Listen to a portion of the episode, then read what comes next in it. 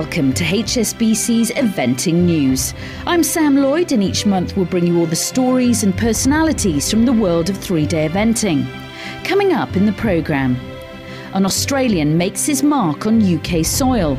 The win is, is means everything, and um, obviously it's the biggest and best event in the world, and it's the one everybody wants to win for the prestige and, and everything else. So, uh, you know, absolute dream come true, and uh, now I just got to try and do it again. A Brit dominates in Germany. He's usually a brilliant jumper, so I was slightly surprised when I had the third fence down, but. Um, I just sort of go for it and see how I get on and try and make up as much time as I can and you know keep going and yeah he jumped brilliantly the last bit so um, he was fabulous. And we talk to one rising star who's had his own personal battle away from the sport. While I was lying there in hospital and I was really ill, just a lot of things going through your mind, and I realised how fortunate and lucky I was to be doing what I did, and I wanted to make sure that I fought to come back and do and carry on doing this. So it's another action packed programme as we catch up with the stars of the sport. And let's start with Sharon Hunt. There's no doubt that the rider, who's represented her country at the top level at the Olympics, has achieved some great results over the years. But she produced the performance of her career to win Luhmühlen with her beloved Tankers Town and joined an elite list of HSBC FEI Classics winners. Now that she's had time to reflect on her first ever four star title, we caught up with her at Barbury. Sharon, congratulations on your fantastic win at Luhmühlen. What an amazing result. Could you just relive for us that moment in the show jumping? Uh, yeah, I mean, it was. The, I had plans obviously to jump clear, and he's usually a brilliant jumper. So I was slightly surprised when I had the third fence down. But um, I just sort of go for it and see how I get on and try and make up as much time as I can and, you know, keep going. And yeah, he jumped brilliantly the last bit. So um, he was fabulous. And uh, it came out. I was very happy just to have a fence down in no time for it. that could be quite a tense moment though, with one down early on. Yeah, I mean, just for a second, I sort of thought, oh, you know, he sort of uh, took my thought away. But yeah, then just thought I'd just get on with it and carry on. And he jumped really, really well. Looking back at Badminton last year, would you say that you've been really underachieving for your potential? And is that frustrating? Um, last year obviously wasn't a great year. I think um, I learnt a huge amount about how to produce horses and how you know um, probably overtrained him a bit last year and, and actually came back to form and then had a minor, very minor injury which set him off for the rest of the year. So this year I'd always been planning to you know I've been working hard over the winter, change change dressage trainer etc etc and everything seems to be coming together very well and he's um, he's really been on form this year. So I guess yeah in some ways that definitely well it definitely last year was underachieving yeah. For you as a competitor, how significant is HSBC's involvement in the sport? I think it's fantastic. You know, the fact that there's so much money involved, and um, it's you know we don't earn a huge amount of money. There's not a lot of prize money in it. So the fact that we've got you know that kind of money on offer is absolutely fantastic, and we can't thank them enough. And back to you. Tell us about your horse. How special is he? Oh, he's just been the most special horse in the world. I mean, he's 16 and keeps improving now. Um, and yeah, I mean, whatever he does now for me is a bonus, he's just been absolutely fantastic. And he, I think he's one of the best horse, event horses that has been for you know for a while. So he's a lovely horse. What got you into three day eventing in the first place? Um, my parents used to take me to Burghley and used to um, go and watch and things and used to really enjoy that. And then I had a horse which was quite good. Um, I bought a horse actually from Andrew Nicholson that was useful and took me up the grades and I really started to get much better and really enjoy it. So um, yeah, that really. But my, I think my parents really and just watching on telly and things, I always wanted to have a go and yeah, and was surprised then when I could could be able to do it. Well, you're competing among the best in the world now. Who do you still look up to in the sport?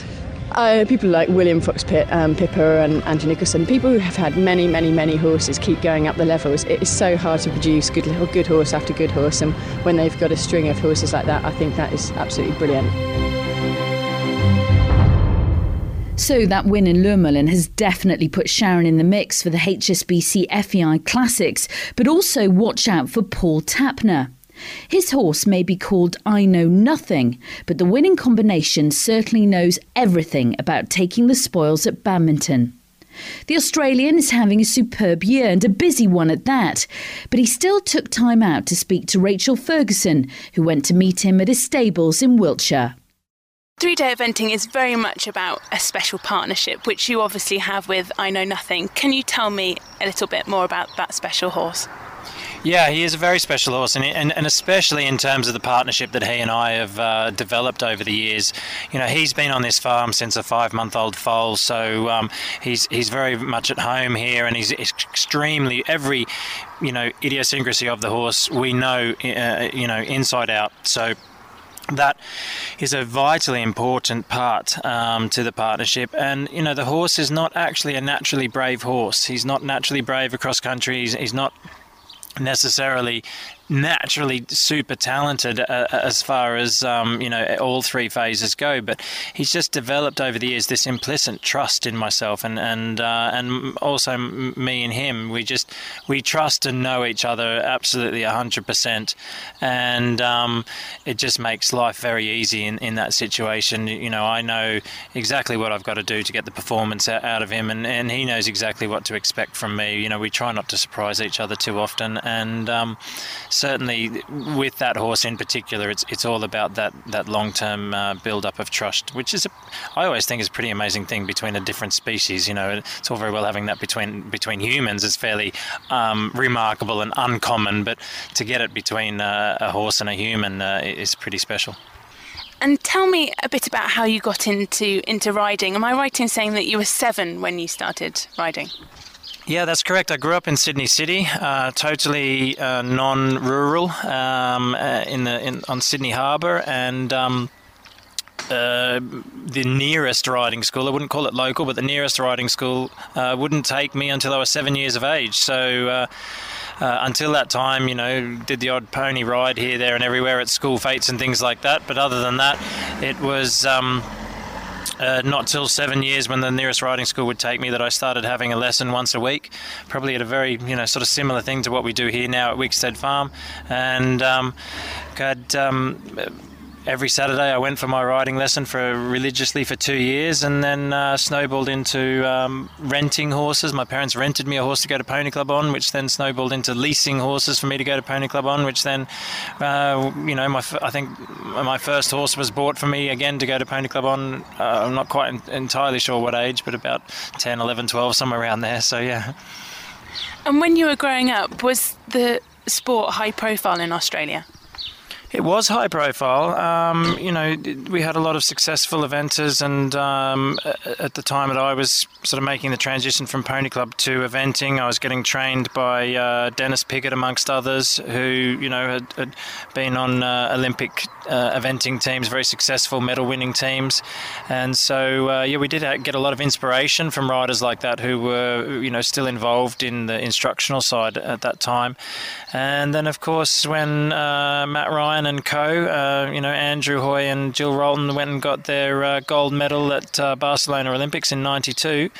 Uh, of course, that then you know motivated the whole uh, eventing scene in Australia a whole heap more, and it, it just sort of snowballed from there. And, and we've the eventing circuit certainly uh, got a boost from that performance from from those guys in, at Barcelona. So, Paul Tapner and Sharon Hunt are lying third and fourth place, respectively, after three of the five events in the HSBC FEI Classics, with Germany's Andreas Dibowski leading and William Fox Pitt currently second.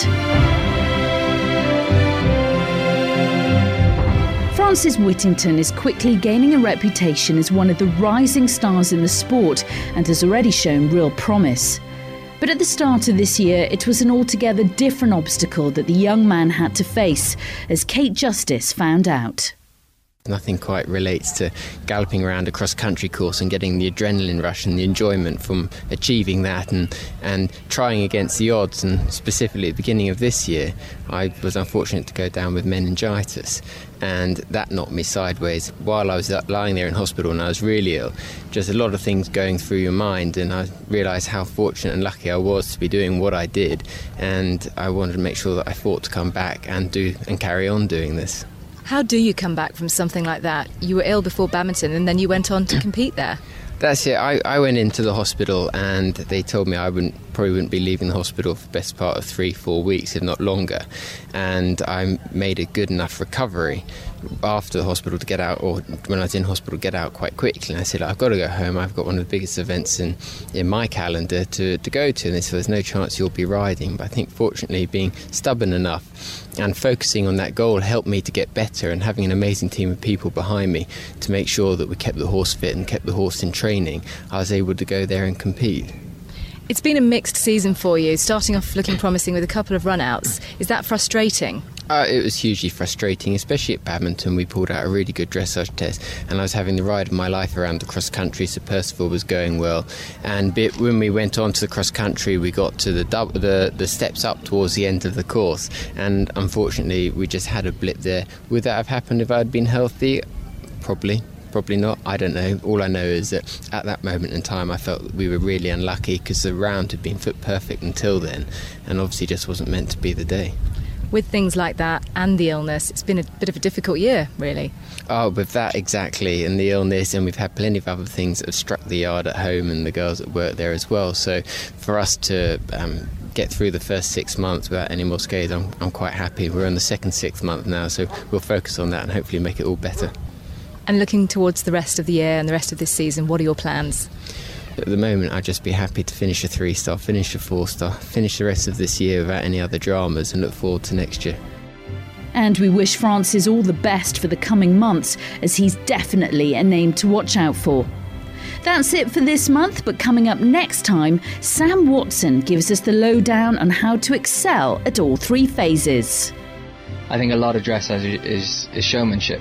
Um, you've got to create a picture for the judge, and a judge, it's very hard for a judge just to judge each movement independently. That's what they're supposed to do. But what happens in reality is you create a picture for them, and if you can put a very consistent test together with no mistakes, you get the judge's confidence, and towards the end of the test, they really start to give you the good marks.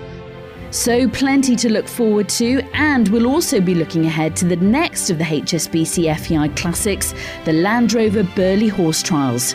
But until the next time, it's goodbye.